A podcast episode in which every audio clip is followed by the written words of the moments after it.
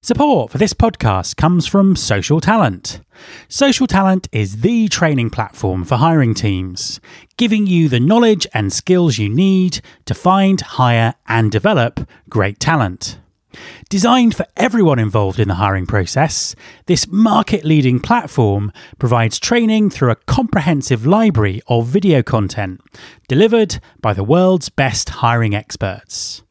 Trusted by the likes of IBM, Intel, and Siemens, Social Talent has trained over 80,000 people across 100 countries and 1,000 organizations. Last year alone, they enabled a million hires worldwide. Find out more at www.socialtalent.com. That's www.socialtalent.com. Been more of scientific discovery, more of technical advancement and material progress in your lifetime and mine than in all the ages of history.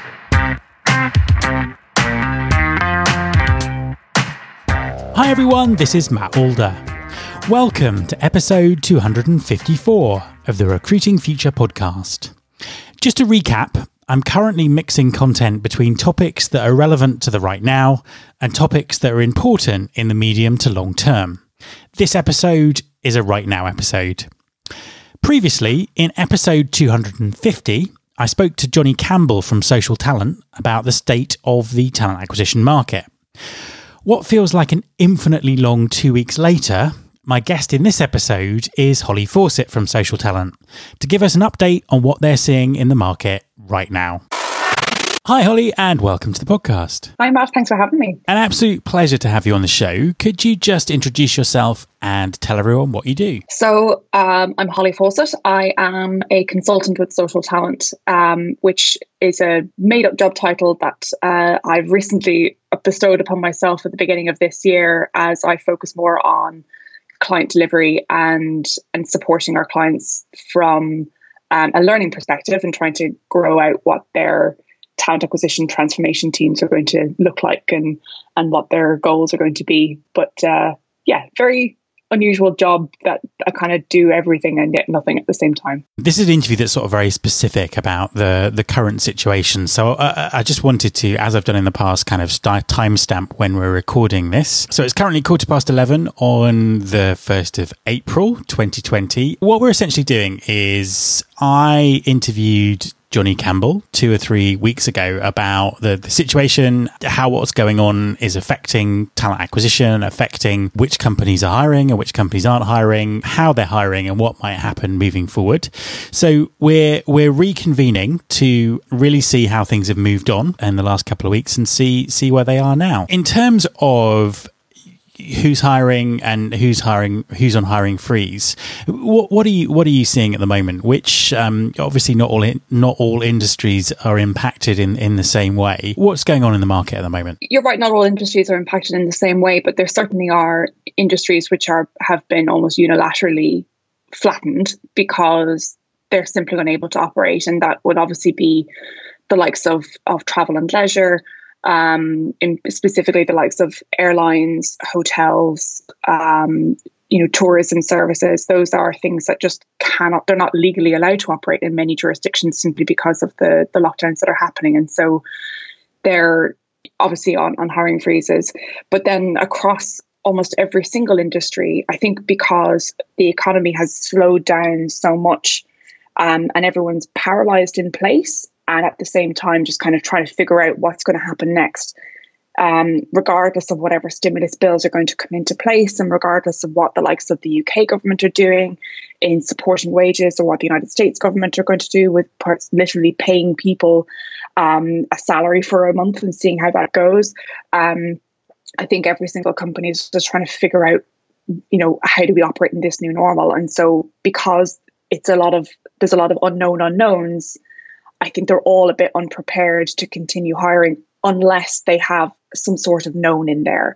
So um, there are obviously companies that are um, that are ready to and and are already in the sort of necessity space, if you know what I mean. So um, anywhere where in an industry that is currently experiencing a hyper demand. So, the likes of some healthcare services, pharmaceutical and medical device uh, services, but also online shopping um, and, and on online delivery services and things like that that are now experiencing a dramatic increase in demand because brick and mortar retail is no longer really able to operate.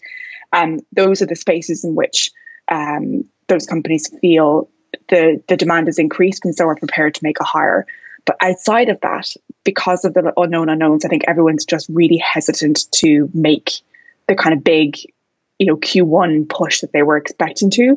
And now today is the barking of Q2. So I think I think today we might actually start seeing some changes in the market where companies are beginning to okay, you know, put let's put Q1 to bed and let's begin now with the second quarter um, knowing what we know now and just move forward in as in as steady a pace as we can, while also trying to preserve the fact that we don't know what the end of the month is even going to look like in some regards.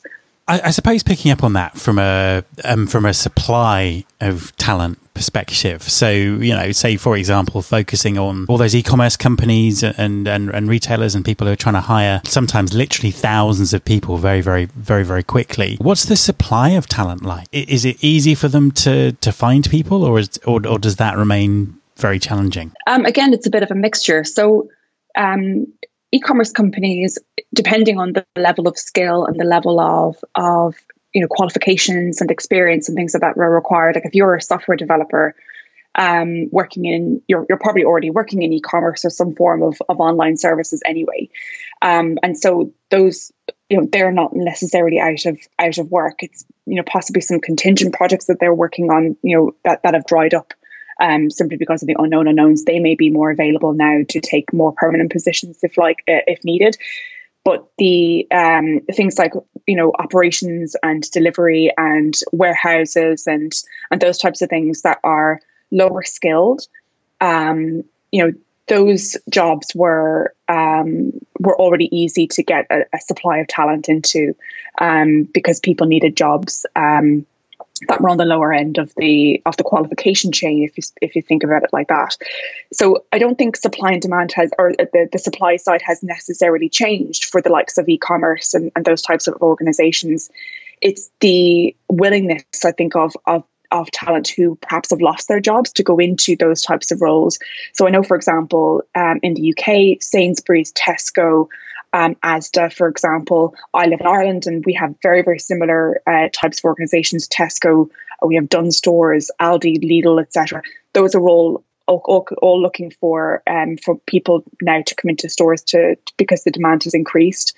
Um, but whether or not people who have lost their jobs as solicitors or people who've lost their jobs in marketing, if they're willing to go into those roles in Tesco for a couple of weeks, even just to see them out, um, I, am not sure if that if they are willing to do so, um, because obviously governments have put in place um, stipends for people who have lost their jobs because of COVID nineteen to make sure that they are sustainable because they, there isn't that many uh, jobs going. So while they might see a bit of a supply increase, it's not an, an overwhelming supply increase, I believe, um, and that's like that's okay. But I think again, it's all about necessity. If you're able to get if you're if you're a candidate and able to get yourself into an organization where the demand on your on the products and services that that company are delivering is really high, you'll always have a job in that industry.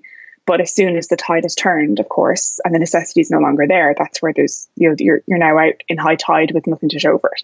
So we'll talk a bit more about the, the longer term implications of all of this for, for talent acquisition, sort of particularly going into the later part of the later part of this year. Before we do though, just just sort of focusing on the companies who are who are still recruiting at the moment. One of the things that I talked about with with Johnny a few weeks ago was moving hiring to be a virtual process. Since then, um, a lot of countries in the world have, have gone into have gone into deeper lockdown, and you know, huge huge amounts of people are working from home. Again, I'm still seeing people on LinkedIn who are starting new jobs, and as we said, there are people who are are recruiting. How has this sort of adaptation to to virtual hiring played out? What's been happening in terms of the companies who who are still still recruiting? How how have they how have they adjusted what they do?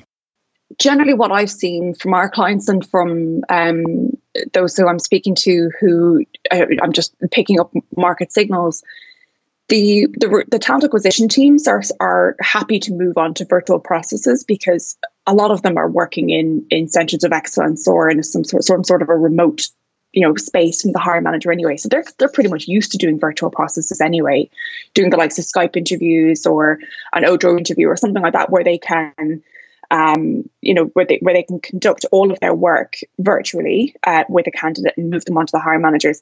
What they are finding is that difficulty, that bridge between the recruiter and the and the hiring manager in passing the candidate now to a hiring manager in a virtual process.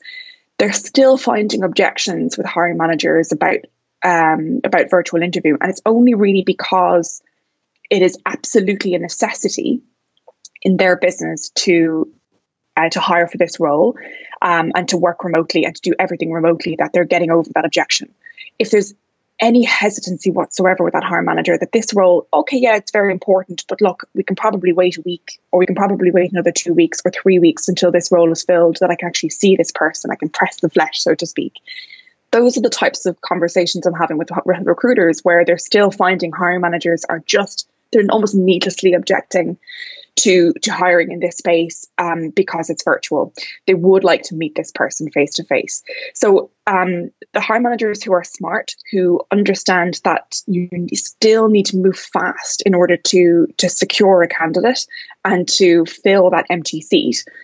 Who the, the hiring managers who who get the the, the, the kind of real impetus of, of recruiting needing to be a fast moving business where you you make decisions in a smart but decisive and, and, and fast way um, they're happy to move on to virtual. They're okay to manage a virtual. Uh, they're okay to, to onboard virtually as well. And those are the companies ultimately that'll win out. So i am seeing um, companies who are still making hires people who are you know they no longer have to work out notice periods which is which is great. In, in some respect, they're able to take up roles a lot faster. Um, and then the, the, the onboarding to the new team is virtual as well, and they're kind of yes, they're feeling around in the dark a little bit about how to onboard virtually. They're getting a little bit smarter at it. Um, but the the main thing for um, for those companies is that they're the ones who are winning. It's the ones who who are hesitant to make a decision on hiring because they can't meet them in person, and ultimately will lose out. And that's the headache that those recruiters are really trying to get through to the to the hiring managers and kind of banging their head against the wall, going, "Please, will you just interview them over Skype? Please, we still need to make a hire here." Um, you know, and obviously those kinds of hiring managers, um, like they'll it'll be i hope that it'll be escalated somewhere where somebody much more senior will just go here look you know put your objections to the wayside. It's no longer warranted here. We're in extraordinary times. We need to keep moving. Um, but until that happens you know and even when that happens it might be too late as well.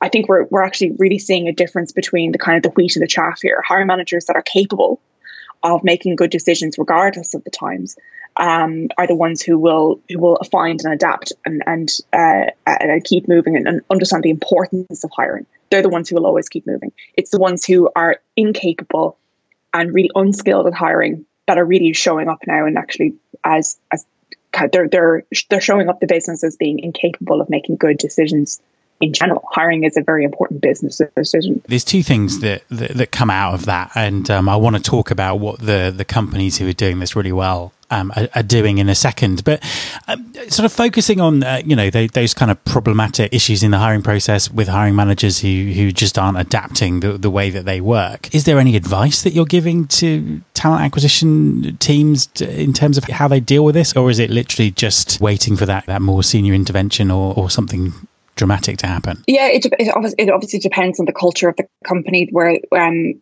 where if it's very kind of hierarchical, yes, you kind of need to escalate it. But at the same time, I think a lot of it is in how recruiters and talent acquisition professionals position themselves and their advice.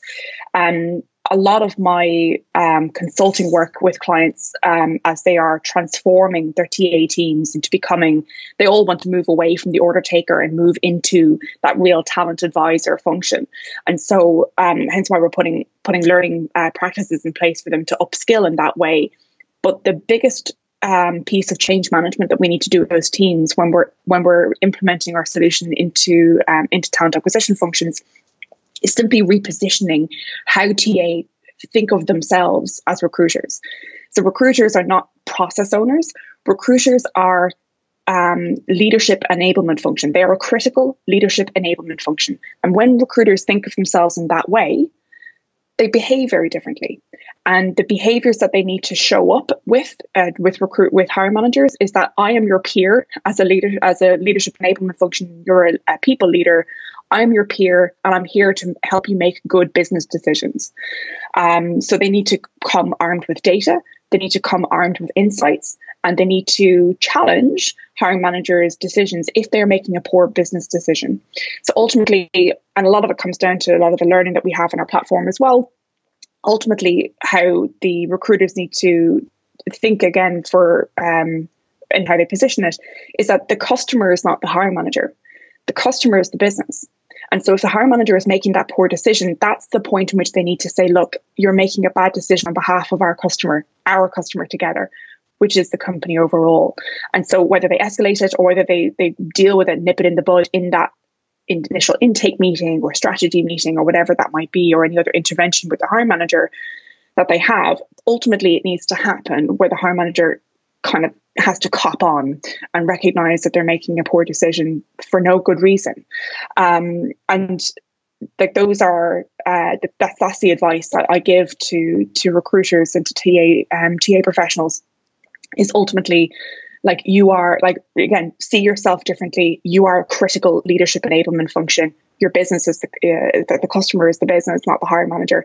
And when you act accordingly the, beha- the hiring manager behaves differently um, and ultimately you'll get different you know different outcomes from that different behavior. And focusing on the companies who are doing a, a really good job of all of this what interesting things are you seeing in terms of how they're creating an engaging candidate experience in in the in the current circumstances?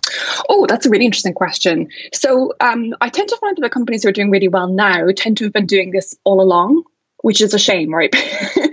they haven't just suddenly found the magic pill. They've been they've been on the the gravy train the whole time. Um, the ones who are doing it really well, they get the customer, they get the the candidate, they understand who they are uh, and what they need. So, um, and that that kind of comes down to a lot of our different kind of you know product design and everything else. When you understand deeply the motivations, the intentions, the needs and wants of your customer, you can build solutions to resolve that. And so the ones who've been doing it really well outside of a crisis, like their crisis was different. Their crisis was absolutely zero um, availability of talent um, who are just wandering around looking for looking for opportunities. They were actively seeking um, either graduate or early talent in order to kind of bring them in from a, from a very early generation of, of, of people uh, to want and desire to, to work in their organizations and to keep them for a long time, or to take them from um, existing opportunities, whether they were a contractor or if they were permanently employed in one of their competitors or similar company doing similar things. They always understood what the candidates needed, and they customized and adapted their um, their kind of hand holding of a candidate experience all the way through.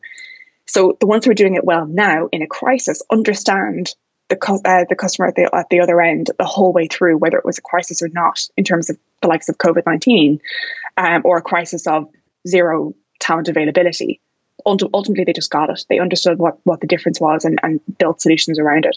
And so um, our again our, our advice to to talent acquisition teams who are looking to really make a, an excellent candidate experience and to do this really well in order to secure that talent our first position has to start with understanding who it is that we are seeking to employ who it is that we're seeking to attract. Understand them in a very fundamental and a deep deep deep way.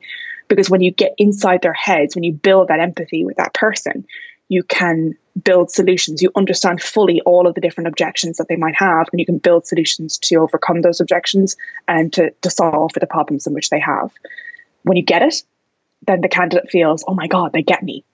And they really want to join you because they feel that you get me. So, looking forward to the future, obviously, still very, very difficult to make accurate predictions. But if we look forward towards the the end of the end of this year, things are emerging into a new normal. and presumably, all companies will be will, will, be will be hiring. They might be changing their business model and, and and their focus, but back hiring people. What do you think the implications are from a from a talent acquisition perspective as we as we come out of all of this? So again, I'm I'm kind of loath to make predictions also because um, we don't even know what's going to really happen at the end of this month, let alone the end of the year. Um, what I have seen so far that might give a good indication of what might happen towards the end of the year are um, the objections towards technology that senior stakeholders or senior leaders in the business um, and I say senior from a seniority perspective, not from a generational perspective at all, right?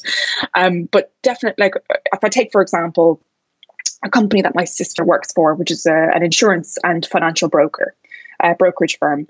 It's a smallish uh, boutique firm um, which has always been based in an office. Everybody came into the office. Everybody had this great culture in the office. Um, everybody really, you know, they were high performing. They did their work, and, and, everybody went home, and it was all great. And it was a it was a wonderful thing. And then obviously lockdown hits, and nobody can come into the office anymore. And there was a it was such a huge objection because the culture in the inside the office was so strong. Um, there was an objection in the past to the likes of working from home. There was an objection in the past even of having access to um, to their customer relationship management system, their CRM system, um, because it was financial information and GDPR and all these other issues, and getting having remote access to that system as well was also poo pooed for some unknown reason, um, because of because of other concerns. But now all of a sudden, their business model has had to dramatically shift in the space of three weeks to having everything set up where people can work from laptops. First of all, buying enough laptops for everybody to have rather than having desktop computers, having remote access to the CRM system, having to put it online, having complete uh, remote working, and still being able to build that culture in a remote way and, and maintain that culture in a remote way. I think those are the types of businesses that are going to see dramatic shifts. Either you get with the program or you're gone. That's it. And ultimately, that is the dichotomy that businesses face at this point, whether you're a small business or a large enterprise, the, all of those objections around working from home have simply fallen away by the wayside. All of those objections about remote access to, to databases and to systems in the company have had to fall away because we're not in the we're not physically in the building to be able to access those things. Even public services, the civil service and other governmental organisations are having to face those same um, those same decisions. Do we allow people to work from home? Well, we have to because the civil service has to keep going. Um, and, and yet we, you know, we're now providing people with remote access into the government's data. Like that's huge. And so I'm, I'm finding where there will be, obviously, towards the end of this year, a dramatic cultural shift inside companies who all think all of a sudden, do you know what? Working from home is fine. Nothing happened. Nothing broke. I mean, hopefully nothing breaks. But nothing broke to the point where it was, you know, where the whole place went up on fire. That didn't happen. Um, and even having kids in the house was relatively, uh, you know, it was annoying for those who, who had to also homeschool and entertain uh, three year olds running around the house and things like that. But they still got their work done. I trusted my employees. I treated them as adults, and I had to lead with trust. And I and that happened, and I did that. And look at the good things that I've had. So I think obviously there is going to be a massive a cultural shift more so in organizations about how they work. And because they're changing how they work, I think that'll also change how they hire. Um, it might even change the types of people that they hire because they will suddenly allow people to say, yes, I want to work from home. Whereas previously, um, you know, positions that had absolutely zero flexibility of working from home you know people who had other commitments or people who who did want to have that flexibility option to be able to work from home at least one day a week or possibly 100% of the time wouldn't have applied for those roles because they were like mm, sorry you're not flexible enough for me. I have commitments outside of outside of the business that i can't you know i can't make a two hour long commute. I can't you know i've got childcare uh, commitments or i've got caring commitments of other people or whatever it might be and they therefore can't take on uh, inflexible positions. So, um, if my only vision, I think that will come out of this at the end is that we will be a much more um, much more open to the likes of working from home, much more open to flexibility, much more open to trust as well uh, of remote working. Um, and that will therefore pay huge dividends, I think, to people who wish to work from home. And hopefully, what that also means for, you know, if, if we trickle that out across the entire economy, is that people who are employed in rural parts of the world um, who have access to the internet will have access to opportunities that would have previously only been available to them if they worked in if they lived closer to a main city hub, um, and that is transformative for those communities. Um, and also transformative for the companies that employ them because they suddenly have a much bigger access to talent as well um, that they wouldn't have had before because they were so needlessly restrictive about you know you must work in the office you must work nine to five you know you must do this, that, and the other, etc. I think suddenly we'll find that people focusing on output over input, uh, trust over authoritarianism or or micromanaging, um, and flexibility over rigidity. So, final question: Remind us what Social Talent's doing to help people out during this time of crisis. So, great question. We have a couple of different things that we are doing to to support uh, recruiters and talent acquisition professionals at this time if you've lost your job because your company has gone into a complete hiring freeze or or stopped hiring or even laid off people as well, and you're one of them, um, you can apply to have access to the social talent platform to upskill yourself in, in the best skills that you can as a recruiter for the next three months. So that is completely freely available and is available through our website, socialtalent.com. And um, if you're still employed and you're not on the social talent platform as yet, but you still wish to advice and tips and everything else, we're rapidly producing short form content um, to support um, recruiters through this time. And it's also part of our free resources on our website as well. If you just go to our homepage and click on the, the free resources section, you'll get into all of those. So there'll be a ton of video content around um, managing remote teams, about video interviewing, um, about uh, online recruiting, um, and other things like that, just to get you over the hump in this really weird time. So those are all freely available. And those courses are similarly available in slightly longer form content then as well on the social talent platform if you have access to that too. Holly, thank you very much for talking to me. Thanks, Matt. My thanks to Holly Fawcett. You can subscribe to this podcast in Apple Podcasts or via your podcasting app of choice. Please also follow the show on Instagram. You can find us by searching for Recruiting Future. If you're a Spotify or Pandora user, you can also listen to the show there. You can find all the past episodes at www.recruitingfuture.com. On that site, you can subscribe to the mailing list and find out more about working with me. Thanks very much for listening. I'll be back next week, and I hope you'll join me.